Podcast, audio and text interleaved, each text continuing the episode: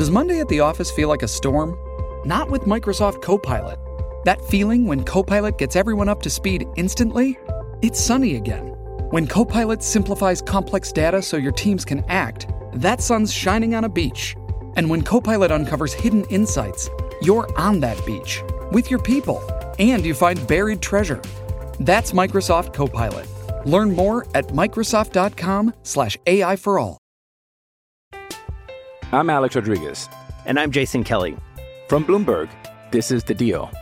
Each week, you'll hear us in conversation with business icons. This show will explore deal making across sports, media, and entertainment. That is a harsh lesson in business. Sports is not And, as simple you know, I- as bringing a bunch of big names together. I didn't want to do another stomp you out speech. It opened up so many more doors. The show is called The, The deal. Deal. Listen to The Deal. Listen to The Deal on Spotify. This episode is brought to you by Hyperice, the leader in advanced warm up and recovery technology. They have tons of innovative products, like Venom heated wearables to help soothe sore back muscles, Normatec compression boots to speed up recovery and increase circulation, and Hypervolt massage guns to improve mobility. Loved by athletes like Naomi Osaka and Erling Haaland. Try them yourself. Get 10% off your order with the code MOVE at hyperice.com. Welcome to a midsummer post Wimbledon pre British Open edition of Advantage Connors. Here, as always, your host Brett Connors with Jimmy Connors. What's going on? Well, um, I've had a very exciting, very fun, very great week. I was in Martha's Vineyard. I, I think I told you that before, and Mhm. hung out with some old pals and really got away and, and relaxed, Brett. And staying with a friend whose home overlooked the harbor, and the views were spectacular. You know, and I, I left my uh, my curtains open so I'd see the sunrise. And every evening we'd take a little boat cruise, uh, you know, around the harbor and and sit and have some hors d'oeuvres and a drink and then go out and have a great dinner and and it was really fun Uh, you know no pressure and uh, just uh, you know got a little golf in not not as much as uh, as I thought because I'm not going to say this but I shipped them by ship sticks and they came five days late don't say that so Yeah, they are not a sponsor of the show, as you know. Um, five days late, huh? Jesus. but anyway, I got them and we're able to uh, to get uh, one day of golf in. But our host, Mr. Burke Ross, uh, is a friend and, and friend of the show. Spencer Segura and his son Spencer Jr. were there, and Nice. uh, uh, our friend, all of our friends, Bob Durkin from down in Palm Beach, and it was just a fun, uh, fun weekend with no pressure. And and then coming home, uh, you know, getting on the plane, I was so worn out, I slept the whole way. So Perfect. I'm happy to get away, but I'm also happy to be home. Nice. Yeah, it's, it's good to have you back. It's uh, also th- those are fun. You know, planning little trips or getaways or re- some sort of thing to look forward to. I think is important in life. You know, and then and then when you get away, then it's also fun to look forward to coming home. So it's like a it's like a double win. Well, you're you're uh, you've been the best at that, uh, you know, and and and I I've always told you. I mean, you you've traveled since you've been you know three weeks old, but I could never do what you do. You hop on a plane and go to Iceland by yourself for a week, or you go to Norway, or you go you know drive to you know to the Utah. Utah or Yeah. wherever. You know, for me, I, I could never do that. Uh, I, I would go find a hotel room and kind of you know bivouac in and be happy to just stay there. But you know, you send such great pictures, and you you know you let us know day by day what you're doing and what you've seen, and and uh, you've gone to such great places. I, I- told your mom we might have to Tag along sometime. Finding a place like that to go with you next time. I mean, it just looked like such fun. So Yeah. you know, keep us in mind. Don't let us get too old before we go. Well, uh, every year I try and talk you into a uh, Ireland Scotland trip for some golf uh, back to the motherland uh, since we're uh, some, for Irish heritage. But I, I, I can I can uh, uh, hold up in, a- in a good hotel room with the air condition on myself. I know you can. Yes, you can. Just because I like traveling doesn't mean I'm not hanging out in some hotel rooms and and and and, and resting up some days. But uh, yeah, it's fun. Uh, I love doing it, and uh, maybe maybe next summer we'll go to try and get a. That's an excuse. We'll get you to Wimbledon, maybe for a couple days, and then we'll uh, we'll head across the water there to Scotland or Ireland and, and play a week or ten days of golf and, and try and set something up. don't push it too far, too far to get me to Wimbledon. Let, us stop in Ireland and Scotland first and All see how that goes. All right, all right. But- Baby steps here. Baby steps. Baby steps. Yeah. So uh, you've been busy. You you've been back, and you know, you jumped right into the second week of, of Wimbledon. What what a week that was, right? Yeah, came back uh, uh, in the middle of uh, two weeks in a row. I did Wimbledon last week. Uh, that was pretty fun to say the least. The uh, men's final was very fun. We can get into that. What do you want to talk? The men or the women first? Uh, I know you were following the second week a lot more than the first. once I the did. matches got a lot better. What what what do you think? What do you want to go? Well, let's take the women. Okay. and talk about them. And I keep going back to you. I guess it was what two or three years ago, where you know I'm not going to say you jumped on the uh, the Owens Jabeur bandwagon, but you picked her for you know for a while to really start breaking through and making a name for herself. And she sure has done that. You know, I think she's been in three finals in the, uh, out of the last five or six uh, Grand Slams, Mhm. if I'm not mistaken. And, Yep. and uh, you know, playing some good tennis, but but she stalls Yeah. seems that she stalls when she gets to the final and you know she plays the kind of tennis necessary to get there but i, I was talking to you know our friend of the show uh, spencer segura about it and it says that when, when you get to a point like that that uh, you you stall uh, you, sometimes you know you feel like maybe the moment at the time is a bit too big Mm-hmm. you know where you think you know this is your this is your chance i've got to take it now and if i don't take it now you start and then all of a sudden the pressure starts building and you put maybe too much pressure on yourself you know to come through and win that first one Mhm. but in saying that you know she still started off in the final uh you know 3-1 up in the first set No, no, second set. She went down in the first. She lost that first set, and then uh, and then she went up the break in the second set. in the second right Yeah, yeah. you know still i mean she she still was you know even struggling and, and making errors and so forth she still had an opportunity to kind of get into it but you know listen uh, uh, here's the way i look at that it was a great win for her opponent Yeah, and yes and uh, unseeded But you're right, though. She, I Winning mean, she broke right away. She went up two love. You're right, and then you know four two. Yeah. You're right. She went up a break in both sets. I mean, uh, Vondrousova played great. She started serving a little bit better. Um, the, the weird part was like you, you, you give away a set. Women come back on the WTA from a set, you know, all the time. Jabeur did it in two of her previous three matches. I think against Right. uh, you know Rybakina and uh, Sabi.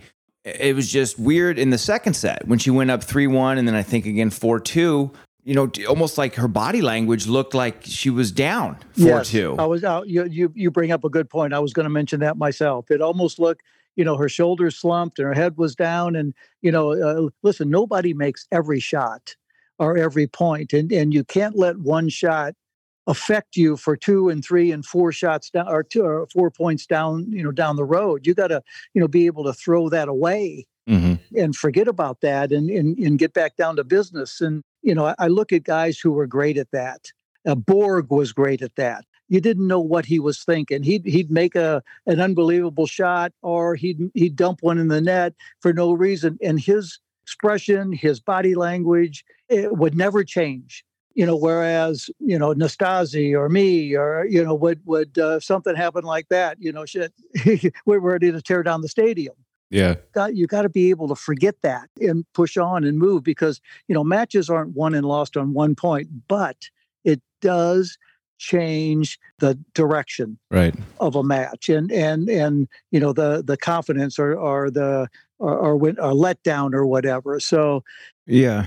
it's an important part of of getting through and, and winning major titles. And but i want to say this congratulations to the winner but i'm still on Jabeur's bandwagon. I think she's going to break through and uh, do some damage. She's already she already does damage. Look who she beat to get to the finals. Mm-hmm. And i you know like i said before i'm rooting for her there's Yeah. some people that just grab you I mean, she's funny. She has a great personality. She's she's Yes. easy easy to root for. But you're right. Her body language. uh, It, the first wasn't so bad, but early in that second, you could see it, and she kept looking to her box and like kind of almost shaking her head. You know, like almost like I don't know, like uh, the tactic, the tactics we've we've talked about aren't working. But it's like, hey, you're you've been up a break in both sets, so like you're not that far off. You know, and Vondrousova just kind of hung in there and kept doing what she's been doing. You know, not giving up, not let, not having the negative body language. You know, right kind of a weird thing. What, do you, what did you see this about Jabeur? She showed up the morning of the final uh, to warm up to practice, and she was wearing all black.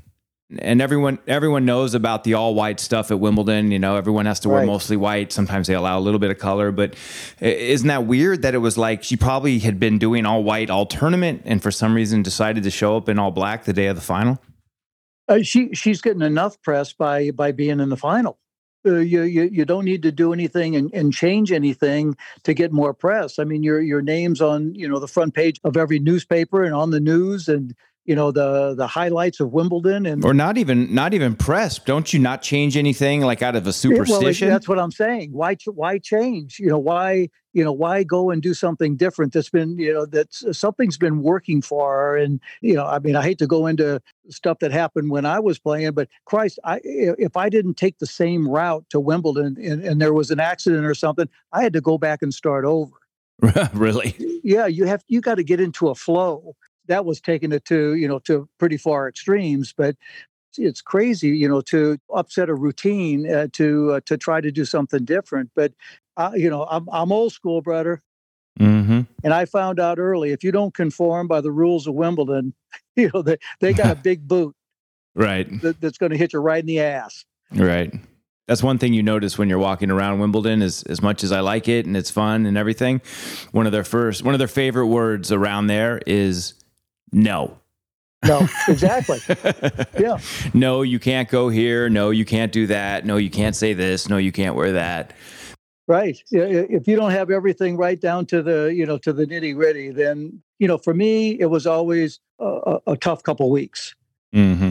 For Borg, probably his best two weeks, you know, because, you know, none, none of that affected him. Right. Different attitudes, you know, fit different places to play. And, and, and his attitude really fit Wimbledon. It's like Federer. And in turn, they take him to heart Mm-hmm. you know, and and you know, always on the center court, never in the field, never playing on court two. Yeah, you know, so I mean, it's uh, you know, but you know what the hell? I mean, you know, I, I had that at the U.S. Open. I you know, I, I don't think since 1978 I, I maybe played one match outside of the center court.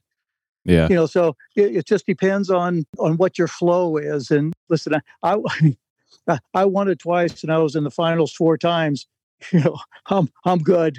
I'm Yeah. I'm good with that. Right. I, I look back at that and almost say, "Whoo, Not too bad. Yeah, move on, Right. Yeah, Right. move on." Um, but yeah, I mean, I I think you're right, I, but it is a bummer because they talked about it. There was a tweet someone put out that, you know, uh, I think Chrissy lost her first three finals. I think Martina might even have lost her first three finals. Uh, Clijsters was there, I think, in the locker room consoling Owens afterwards. They said they like cried together, and and Clijsters famously lost her first four Grand Slam finals before she, you know, got on track and won her few but you know you want to capitalize you know like it, there's only so many of these chances and and as deep as the field is on the women's side and Iga and Sabi and Rybakina and you know all these great players you know you want to try and capitalize when you get there right Well, I want to say one thing. You know, is is great. Uh, uh, the names that you mentioned, you know, Evert and Navratilova and Clijsters, you know, losing. I wouldn't want to be a member of that group. You you want to get out there and and, and strike and take the pressure off. You know, she she's in that group now, which you know there was some some of the greatest names you know that that ever played you know women's tennis. yeah it's okay to be in that group if she turns it around and has a career like one of those women did What what are you reading my mind now? You're Preston. exactly. If they if she turns it around and, and has a career like they have, then you know it's it's all been worthwhile. And and and I'm going to say it again. I'm rooting for her. There's something about her. She was on. I always stopped to look. I always stopped to watch and and you know to see you know what what she was doing, how she was playing, her results, what you know her thoughts, and what Mhm. you know what she was thinking. I don't know. I've said it enough. Uh, you know, I'm, I'm, I'm rooting for her. I hope she comes through and, and does it. But on, on the other side, yep on the men's side, okay talk to me you know I pick Sinner, right? I know we we, we got a sh- some shit. A couple people on Twitter were like, uh, "Nice picks Well- on this podcast." it's okay. Never professed to be a, a great gambler. I just profess to be a decent tennis player. Yeah, you're just you're just you're not a great gambler. You're just a gambler. Yeah, just a gambler, right? You're right. Anybody says they're a great gambler, you can come on over to my house. Right. Shit. And, and Sinner had a chance. You know, he had a chance to win a set. I mean, yeah, know, he and- came in and- playing good. It just, I mean, Djokovic was kind of in that lockdown mode, right? Like he was just not Yep. missing, and, and it's tough to to break through that wall. Right. But on the other hand, whenever you get number one and number two in the in a final, the tournament's got to be you know just jizzing Right. and loving it and feeling that wow, we made it we, the good choice. Back in the old days, if you were number four in the world and you got your all your points from Clay, they they'd seed you number twelve. You know, Right. Yeah, because they make their own seedings. They can make their own seeds, uh, Yeah. unlike the other tournaments that have to follow the rankings. Get, getting Alcaraz and Djokovic in the final, it, it, it was a final for a major. Right. I sporadically watched it. I was busy doing other things and and uh, you know running around and you know, but I did get to see a lot of it. And you know, Djokovic came out hot, and you kind of expected that because of the occasion. He's been there. He's won it. I don't know what six, seven times. Alcaraz first time. You know, being in a position like that at Wimbledon. So the start was very important, and and Djokovic jumped it. But he also had a chance to go up two sets to love. Right. He was up a break in the tiebreaker in the second set and you know for him to make two or three unforced errors Yeah, he had a set point. yeah yeah, on, on a set point Yeah, you're right. And he had been in kind of, you know, clamp mode with the tie breaks. I don't know. I think it was something like 14 or 15 in a row he had won. And like over some stretch, he had only made like one, uh, you know, unforced error, you know, something like that. And you're right. He had three of them because you know how I know we tied them together at work and we started off the next set with them. And, uh, you know, Courier broke it down on, on the telecast. And you're right. So it's like he's been playing flawless up to this point, And then the one match he kind of, you know, isn't flawless. It's against Carlos. right so what what what happened to him then you know he loses a set and then he comes out and loses the third set 6-1 you know did did that second set take so much out of him Yeah. that he almost had to let that third set go i know a guy who did that I don't know. I don't know if he did though, because the remember at, three one they played that this crazy classic game Crazy- that they're going to talk yeah. about for the ages. crazy long game right Almost twenty seven minute game at three one with Joker serving. So you know you figure if if he's down the break, uh, you know he's down the break there, if he's going to give it away, he's not going to battle for twenty seven minutes. He he eventually gives up the break there, goes down two breaks. But I mean, thirty two points in that game which there was only 45 points or something in the first set, which Joker won. So only, you know, a, few Right. more points in the set compared to that one game. What does something like that do, losing a game like that? Because Joker was able to rebound. Like he gathered himself after going down two sets to one, losing a crazy Right. game like that, came back out, wins the fourth. But what, what does a game like that do to like your confidence on both sides? playing a game like that, win or lose, you know, does something to your opponent on both sides. And I say that because they tried to go to a no ad system, you know, where it's three points all and then the next point wins it. I don't want that. No. You know, I, I want to get into a game just like that where, you know, I can somehow try to wear my opponent down and get into his head a little bit, saying, you know, I'm not going away. I'm always going to be in there grinding no matter what. You know, for both of those guys to stay in there, that that to me just showed what it means to both of them to be able to go out and to do that for Alcaraz to come out of that and then you know close out that set like that, but also for Djokovic. And we all know Djokovic, you know, is a, a well-conditioned athlete, and you know, and and has been there before, and, and he's got all the experience, and he's been there, done that, and you know, is you know, has got a badge to show it. The reason I say that is because you never count a guy like that out ever just say, well, that's just too much for me. Just I just can't do it. It's too much for me. When times come in like that, that's where a guy uh, like Joker is is more dangerous.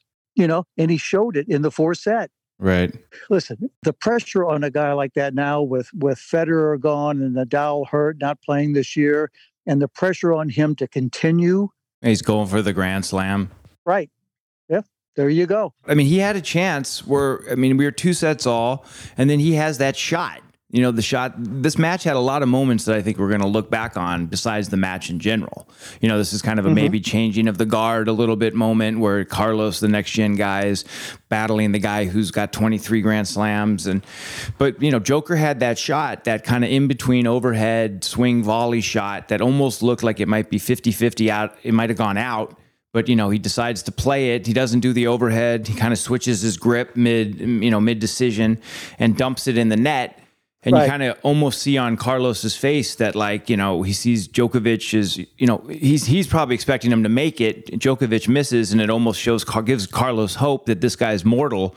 You know he does miss, and you know maybe I got a chance to win this. I'm not disagreeing. You know, like I said, one shot can change everything. Yep. It might be in the second set, third set, or fifth set.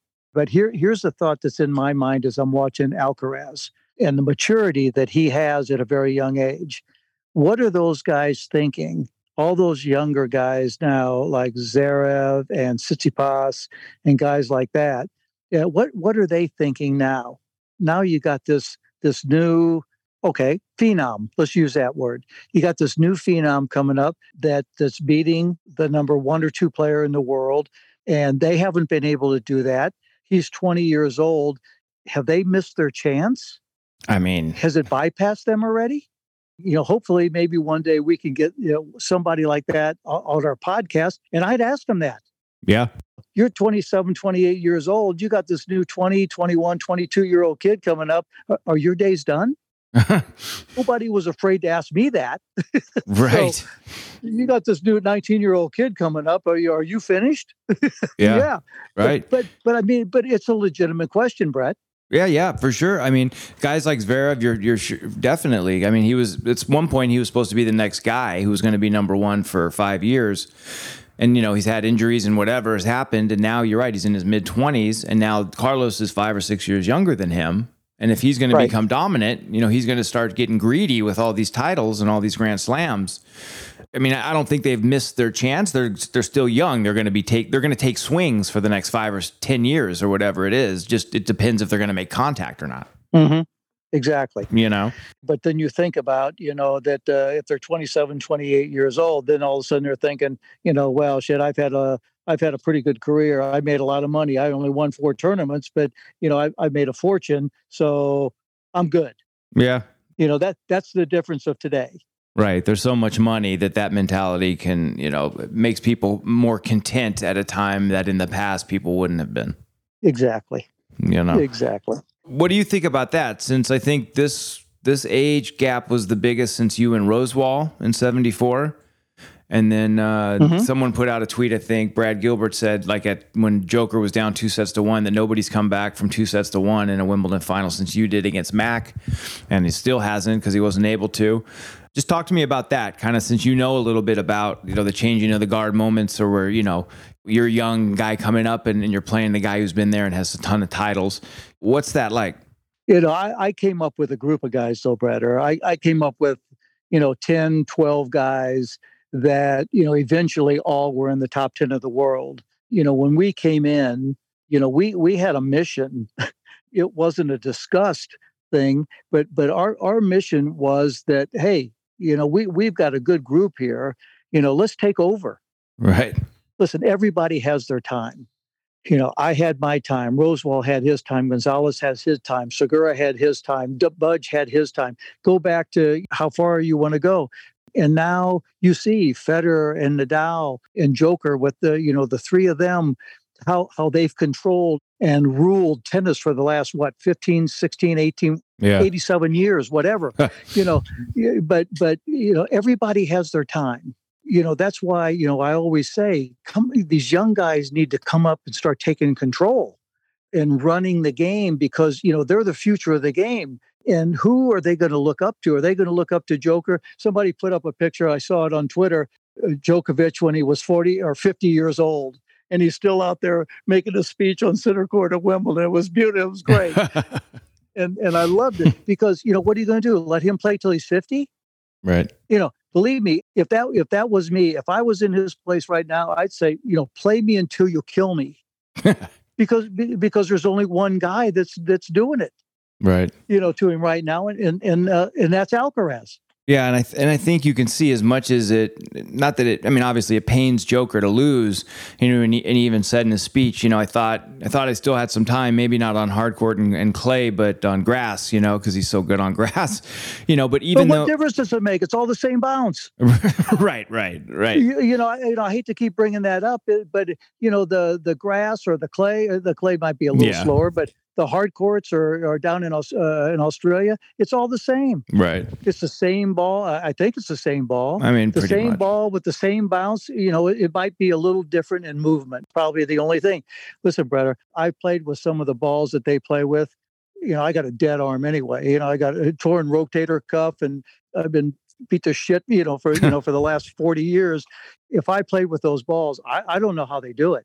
Yeah. I really don't. It's. Is it the racket? Is it the string? Are they that strong? I don't know. I mean, I you know, I wish somebody would call in and tell me next time we should have an open line when we're together Right. and have an open line and say, explain this to me. Yeah. We need to get one of the one of the current modern players on and have them talk to him, ask them a bunch of questions like about that stuff, equipment and Yeah. and you know surfaces and everything. But you know about Djokovic when he's talking, you know about that stuff, eh, you can tell that he's it kills him to lose the match. But in a way, if he's going to lose, he wants it to be against a kid like Alcaraz.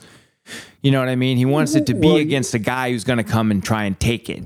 Well, he's number one anyway. Yeah, yeah, but you know what I mean. They have never Yeah. played in a Grand Slam final, and, and Alcaraz has his in the U.S. Open when Joker was left out. There's no, there's none of that now. There's no bullshit asterisk. There's none of that. They played. It was one versus Right. two. It was in a final of the Grand Right. Slam. You know all that stuff. And so Right. I think you know if you're one of those guys who you know you have the crown, they're coming for you. You respect a guy like Alcaraz. You know you you're Yeah. not the other guys that you're you're talking about, asking about, kind of were content to wait until all these guys retired and then they'd be 26 27 28 and then okay now now we start now we start winning our slams so Yeah. you know i just think No. it's it's a, it's a big match that we're going to look back on in, in history of tennis and, and talk about for a long time and, and it was a it was a lot of fun to watch Yeah, it was. I saw enough of it, uh, you know, to really get the feel for it. You know, the emotions and and the passion, and I was trying to put myself into each of their positions and what they were thinking and what they needed to do and what the next move would be. I was playing my myself in chess or backgammon, you, mm-hmm. you know, and, and, trying to feel what would I do if I was Djokovic or, or in this position or Alcaraz in that position and, and, and what I would do. It was fun to kind of sit back and, you know, for me and not to have any pressure because my pressure's been gone for 35, 40 years, whatever, and to, to try to get that feeling yeah you- because the, the people don't get what that feeling is, Brett. You do because you were around me and, and felt it and, and knew what it was like. But people don't understand what that feeling. There's not a feeling like it in the world. hmm You know that that's why when you leave it, you know it, it's such a hard swallow yeah to leave that behind because it's something that, that you'll never be able to get again. yeah You know, no matter what you do in business right or whatever, you know, you'll never get that. Remember tyson talked about that with us Yeah, He's like that fucking feeling. when we're like, "What do you miss the most?" He's like that fucking feeling. You know, it's just like you can't describe it. You know. Yeah, you can't. It's undescribable.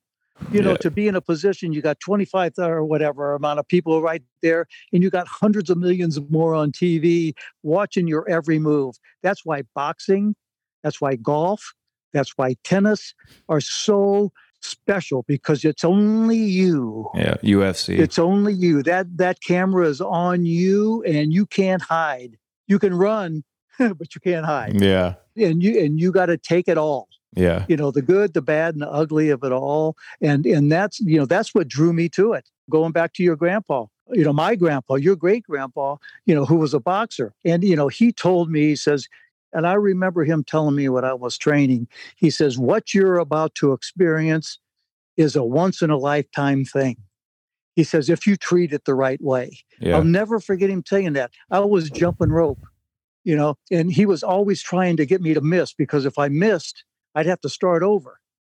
I'd be at, you know, whatever amount of minutes and I'd miss. He says, one second, get going. Hmm. yeah, you know, and he would tell me that and the feeling and, you know, what it was like. Yeah. You know, and he always compared tennis to boxing. He says, you know, I got hit. He says, but when you get hit, all that does is wake you up. Yeah. Now you're in it. Now you feel it. You know, that eh, he hit me with his best and it didn't hurt so bad.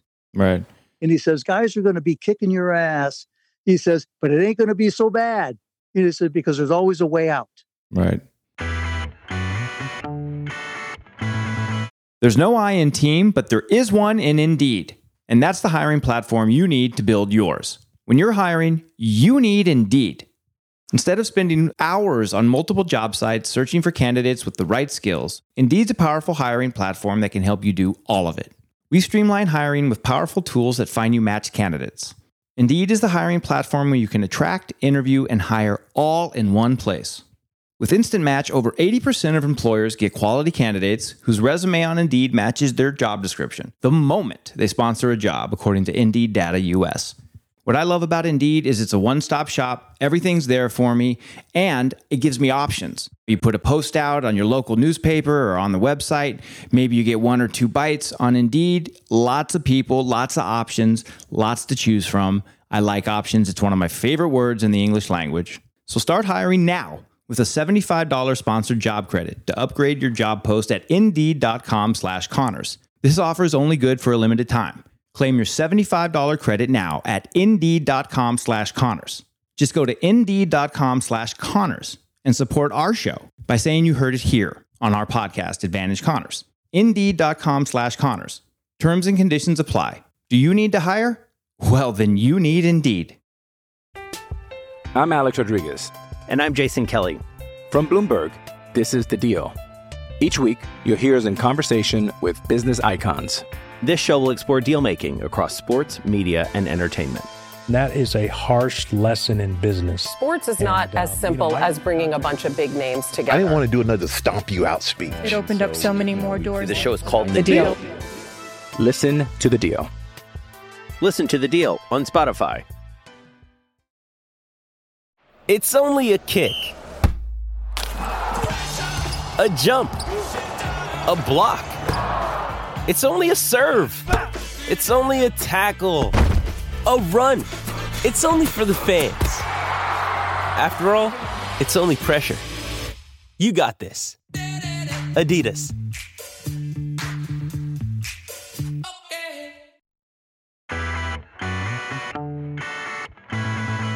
Let's get into some listener questions. How about that? I Okay. Put, we got two, 295 questions, comments, topics on uh, the final Wimbledon. So let's get into some of those, and uh, we can rally off a bunch of them and see what we got.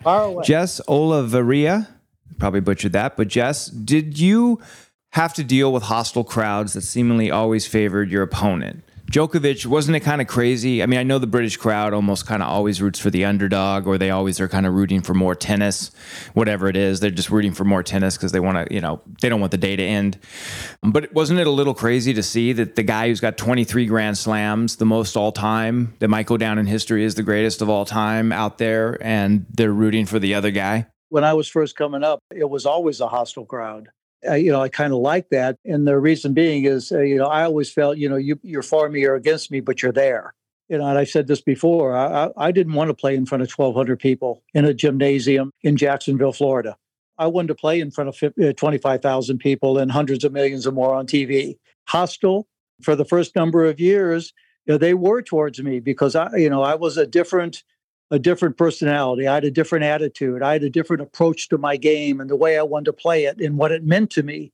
The tennis uh, elite weren't used to that kind of attitude. You know, I, I I took it from the country clubs to the hopefully to you know to the blue collar worker. But isn't it weird to see that like it, that Joker's at the end of his career? He's at the part where you think they'll love him. Nah, I think I think it comes to a point where a lot of people think he's had enough.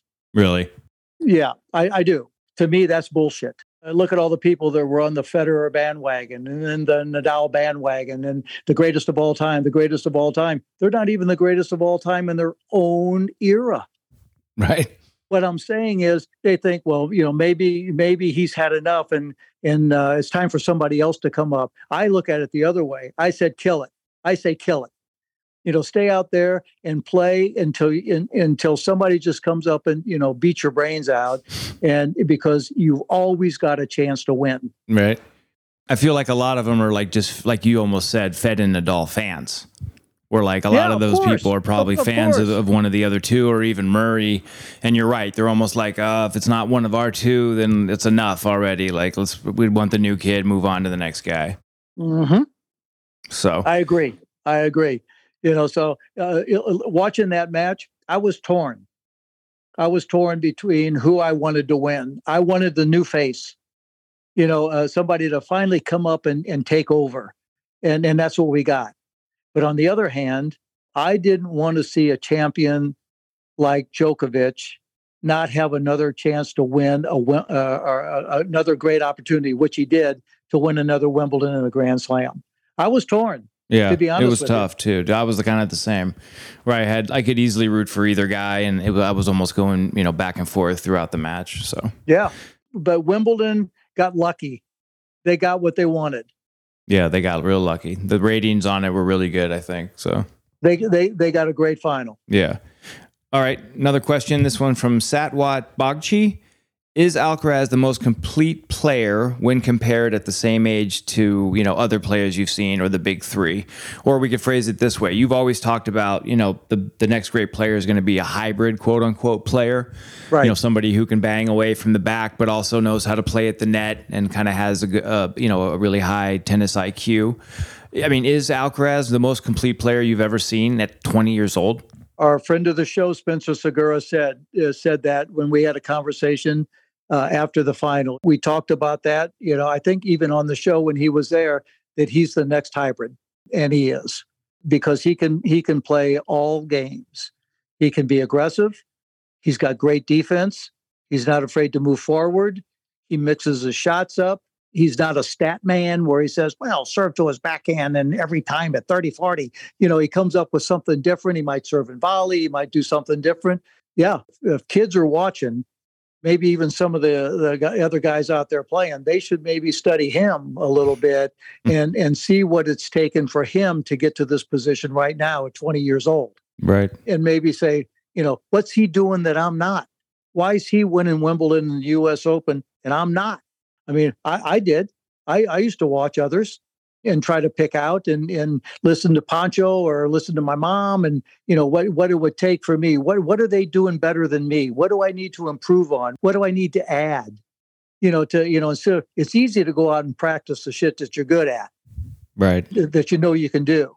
It's what you're not good at that, that's going to make the difference in uh, being a quarterfinalist or a semifinalist or, or a winner. Right. That uh, that's a hard thing to do. Love it. All right. Here's this one. Chris Santos asked Brett and Jimmy, the courts seemed really slippery all tournament long, which is true. Like every match, you'd see the players slip. You know, they'd, they'd be going one way, the person would go the other way behind them or something, and they would slip. Almost like the, they'd look like a giraffe on ice, where they would like, you know, their legs would slip out to the side. Was the grass the same when you played? Was it always this slippery? Was it slippery only after it became quote unquote bruised, like we've talked about, or or is this because of the new type of grass? It has, uh, you know, Nico Pereira talked about it. It's just a single blade type of grass, you know, instead of what it used to be back when you guys played. Yeah, I, I- can't answer that, Brett, because you know, to be honest with you, when they brought in that new grass and, and all that, I, I I was so beat up that I if I would go out and played on that grass and slipped, I'd have split myself in two. You know, so I I have not even hit on that grass, but I will say that if you look at that grass eh, and and look at where the the wear and tear is, that should tell you everything Yeah.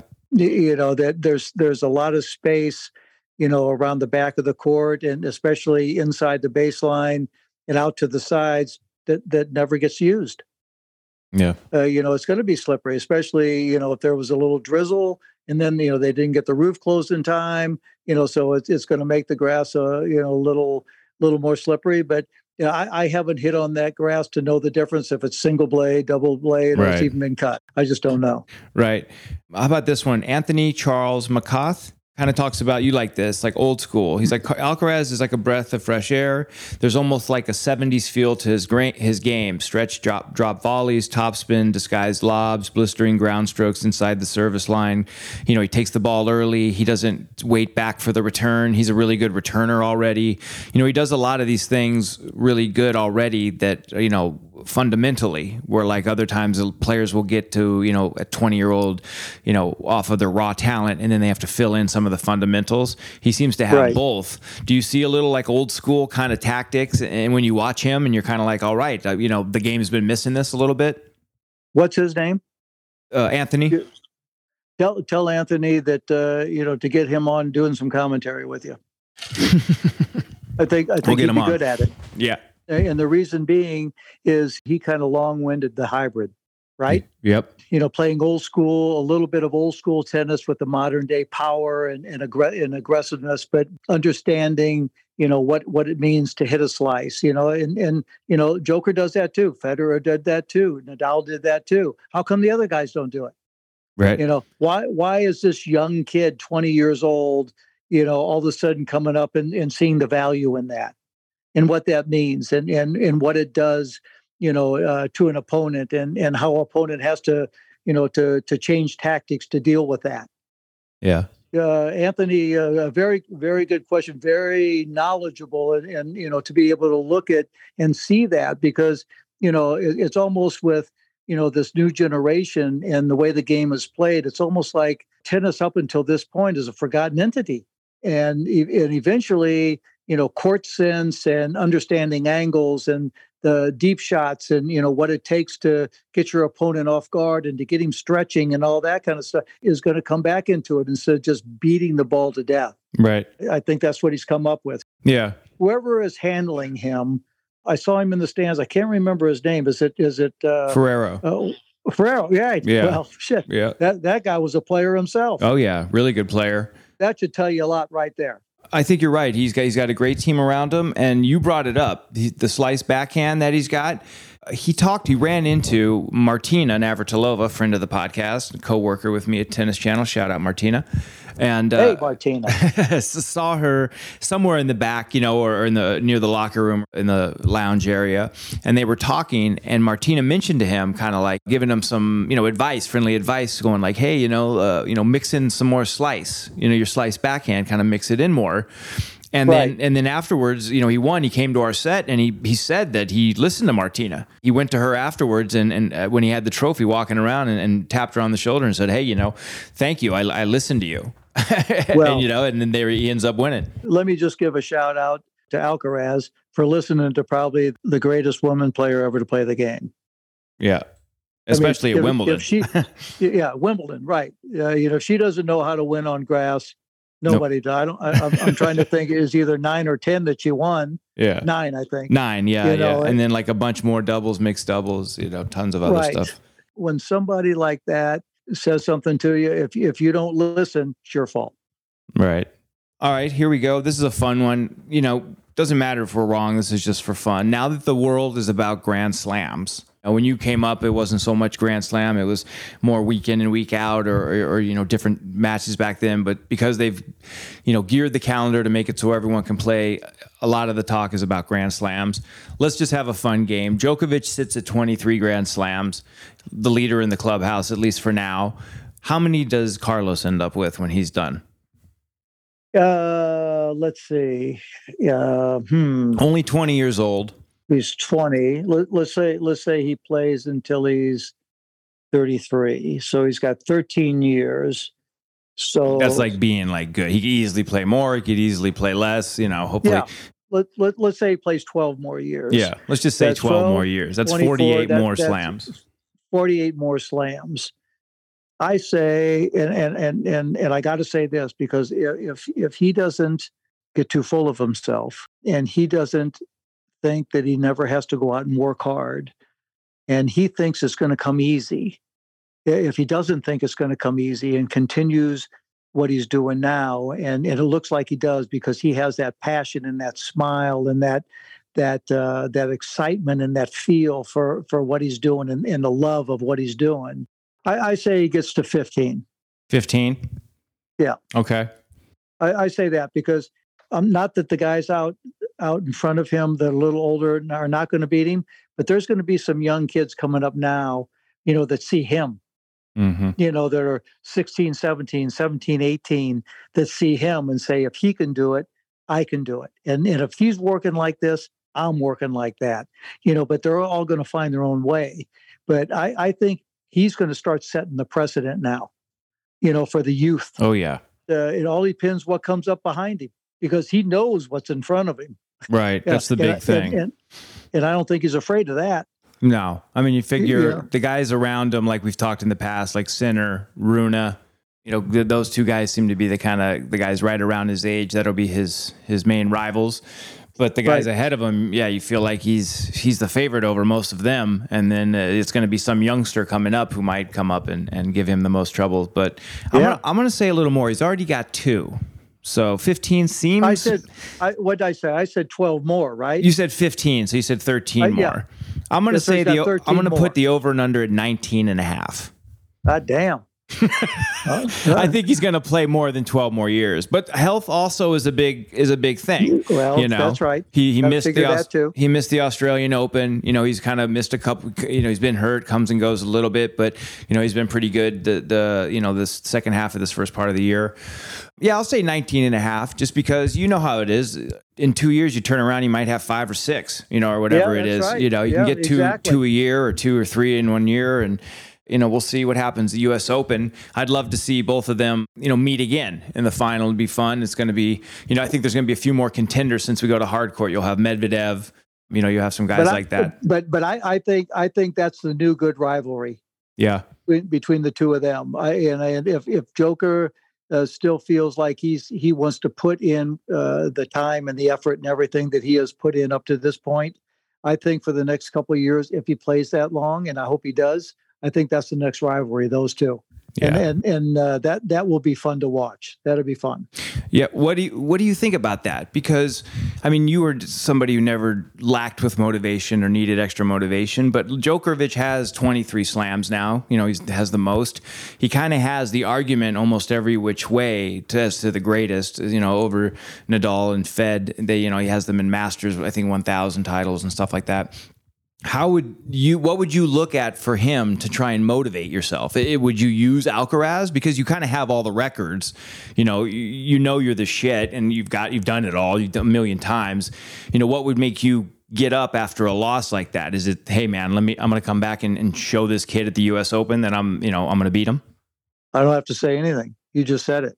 yeah. fight Okay. fight off the youth and and you know beating guys that are 15 16 17 years younger than you. Shit. You know you walk off i don't care how dead you are you feel i mean it's euphoria. I don't hate to say it i hate to say it like that but but it just goes to show that your game where your game is and and what you are you know and and what you're willing to give you know every time you walk out there that your game is able to stand up to the new youth that your attitude and your passion is is standing up to the same youth to that youth who has that at a younger age. And everything that it it took for Djokovic to get to where he is now that's what Alcaraz is is striving for.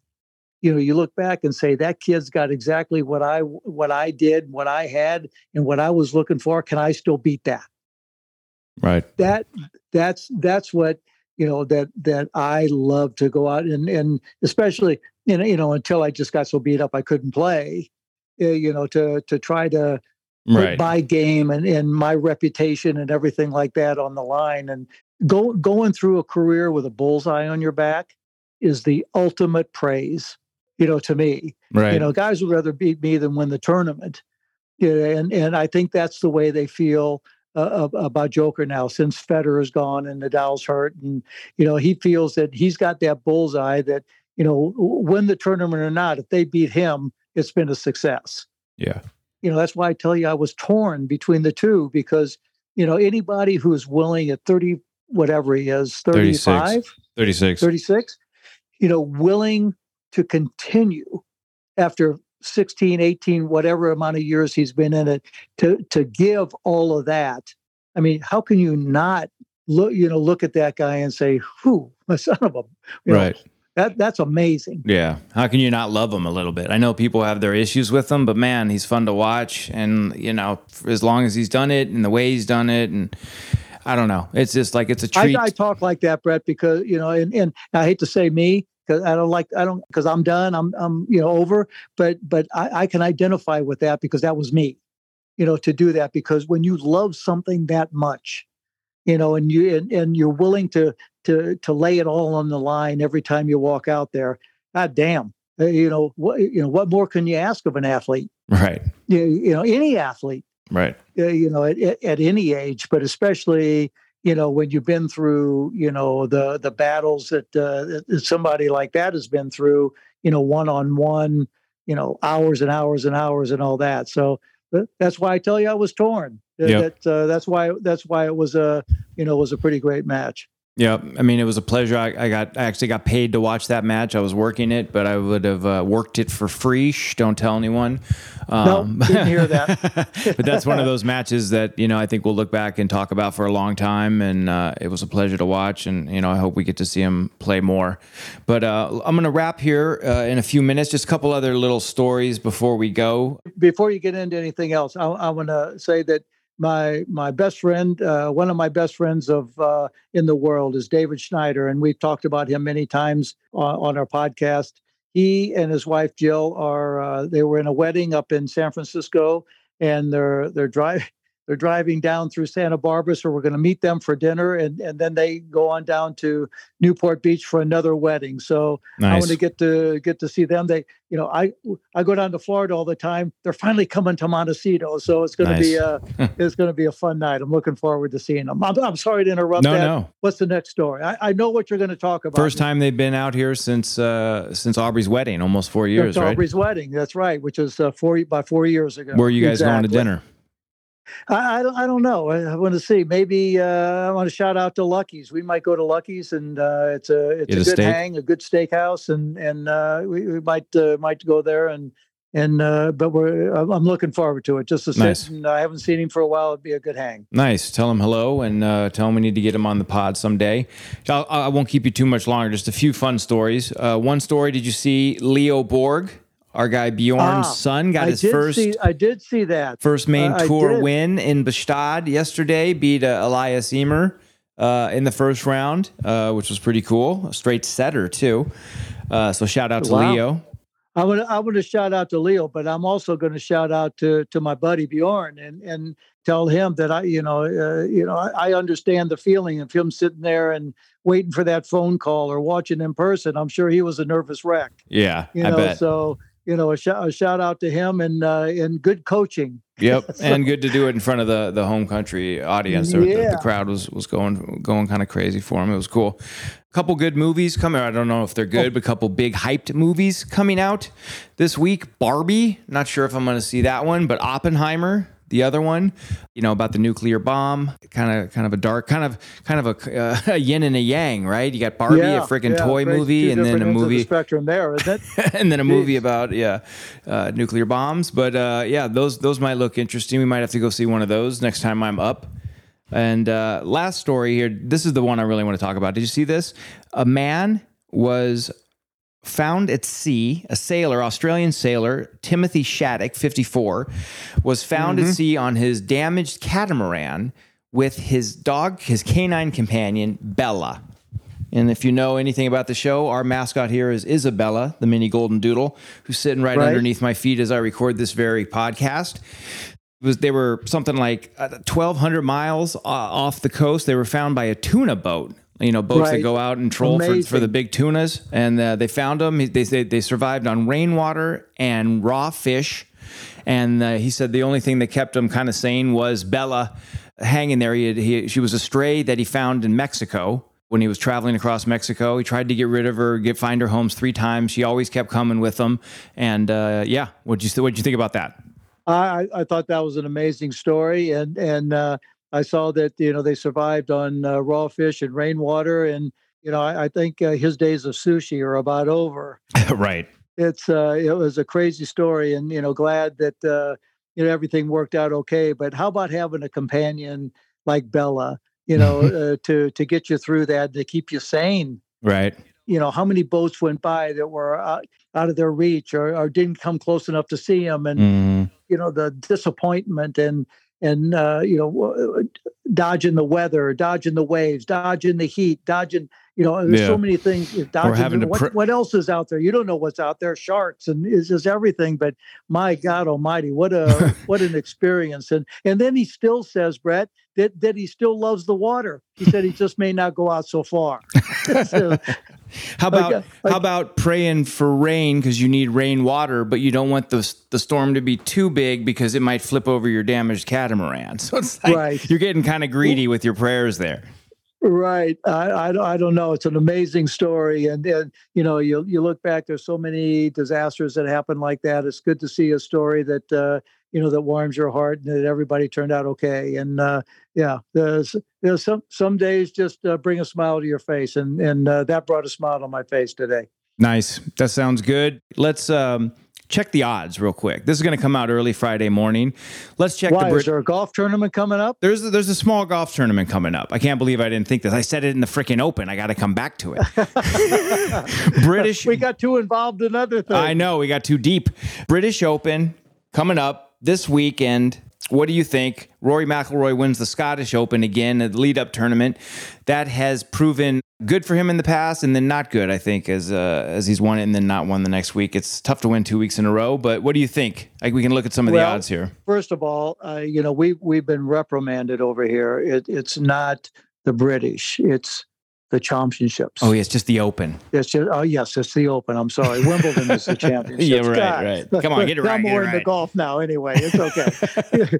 but yeah, I mean, uh, McIlroy has certainly been playing great, and and you know, especially with winning last week. But he had hit uh, you know two mira- you know some miraculous shots on the last two holes to beat uh, MacIntyre, and and I like MacIntyre. He's a lefty, and Yeah. he's uh, I mean he's he's a player. He had some good shots coming down the stretch too. Yeah, it was amazing. He was the leader in the clubhouse until you know until Rory birdied the last two holes. But you know the the British is different. You know it's you know it depends on the wind, depends on the weather. A lot of things can happen, and you you look at guys who you know who can you play in that weather, and and uh, who is that? Mm-hmm. Uh, MacIntyre is one of them. A lot of Cantlay, I feel like would be all right. What's what's the guy who won last year? Uh, geez, he's a good player. I, um, Cameron Cameron Smith. Cameron Smith. Yeah, Cameron Smith, right? And and uh, you know there there's guys that that know how to play that. and, You know, they hit the ball low and and keep it in and, and play the the the low shots and the the spinners and and then when to hit it high and and how to play how to keep it in the fairway. And it, it it's going to be fun to watch. And and you know to you know for me. You know, your your mommy hates me because you know at uh, six o'clock in the morning I want to have the TV on. Yeah, you're up anyway. Yeah, yeah, watching it and and doing I'll it. be at work, so I'll, I'll be flipping it on uh, uh, on my way to work on the old phone. Yep, Cameron Smith twenty to one to go back to back. I saw a quote that he had to give the what is it the, called the claret jug or whatever the jug is. Right. Yeah. He, he was bummed as all of his buddies were bummed. He had to give it back, and he said, "Don't worry, mates. It's only for a week." Yeah, so he's like going to try and I get like it back. His attitude. That's fun.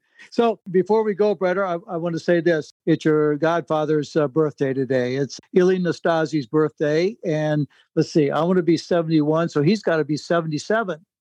Yeah, he's six years older than me. And, and you know, I, I talk to him about once a month now. I call him and uh, just to try to catch up. And our conversations last about 45 seconds and just to see how he is. But I want to I want to give a a shout out to him on happy birthday and and uh, I, I miss him and and uh, remember all the the great times that we had.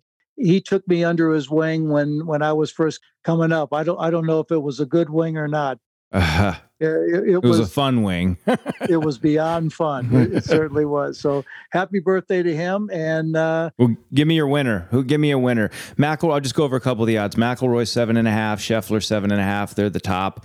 Then you get Rahm fourteen. Koepka 18, 19 to one. Not bad. He's a big, big slam player. Cameron Smith twenty. Fowler, I- I li- Hovland, Fleetwood, all about twenty two to one. I like Fleetwood. Yeah. I, I've I've always liked him. I think I think he's about due. I'd love to see him, you know, step up and win. I mean, he I love his swing. He's got a good attitude, and and uh, I hope he comes through and does something good. But I also like Cameron Smith. I also like Yeah, him. Shane Lowry. I feel like he, British, he's I, I a like British kind of guy. He's, he's a he's a win player. Yeah, he is. Yeah, I- Cameron Young. I feel like he's eventually going to do something. I don't know about here, but he's pretty solid. Max Homa, sixty to one. Finau, sixty. I don't know if these Wow. these these set up as much for Finau, but we'll see. Wyndham Clark, can he go back to back sixty to one? Wow, Um, crazy. Yeah, That's some uh, big odds. That's some yeah, big odds. Yeah, yeah, it'll be fun. It's uh, you know, it's one of those things where maybe you watch the first day a little bit, kind of get an idea who starts off well, and then maybe place a couple down. But uh, yeah, it'll be fun. Uh, I'm, I'm gonna let you go get dinner. I'm gonna take Bella out. You got anything? Any last words? I got some last words. You can follow me at uh, at Jimmy Connors on Twitter. You can follow Brett at Brett underscore Connors at Oh, yeah. Twitter. You can follow us at Advantage Connor ADV Connors. Mm-hmm. Uh, there's a few other places. Yeah, at uh, at Gold Dude Isabella on Instagram. You can follow Jimmy at his Facebook page. You know all this stuff. Uh, just wanted to say a shout out to our community, our listeners. You know, like the first couple years we did this podcast, we were a little more sporadic with it, but the last year and a half or so, we've we've gotten into a weekly uh, cadence where we put it out, and uh, I feel like that's really helped us.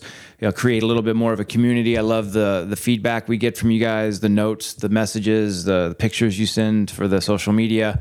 Uh, we love it. Anything else you can do, keep it coming because we love we love doing it with you guys, and, and it's a lot of fun. So I love it too, and and uh, you know, keep us posted. What's on your mind? We uh, we love to you know talk about what you want to talk about. Uh, so keep us posted, but give the girls a kiss, uh, uh, and uh, you take care of yourself. And I know you got a weekend off coming up here, and get some rest. And hope to see you soon. I love you. I love you too. I'll come up there and we'll play a little golf when I get a couple days off, and uh, we'll check in with everyone next week.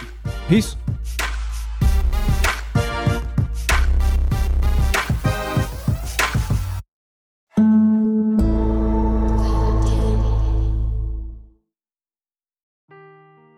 Seeking the truth never gets old. Introducing June's Journey, the free to play mobile game that will immerse you in a thrilling murder mystery.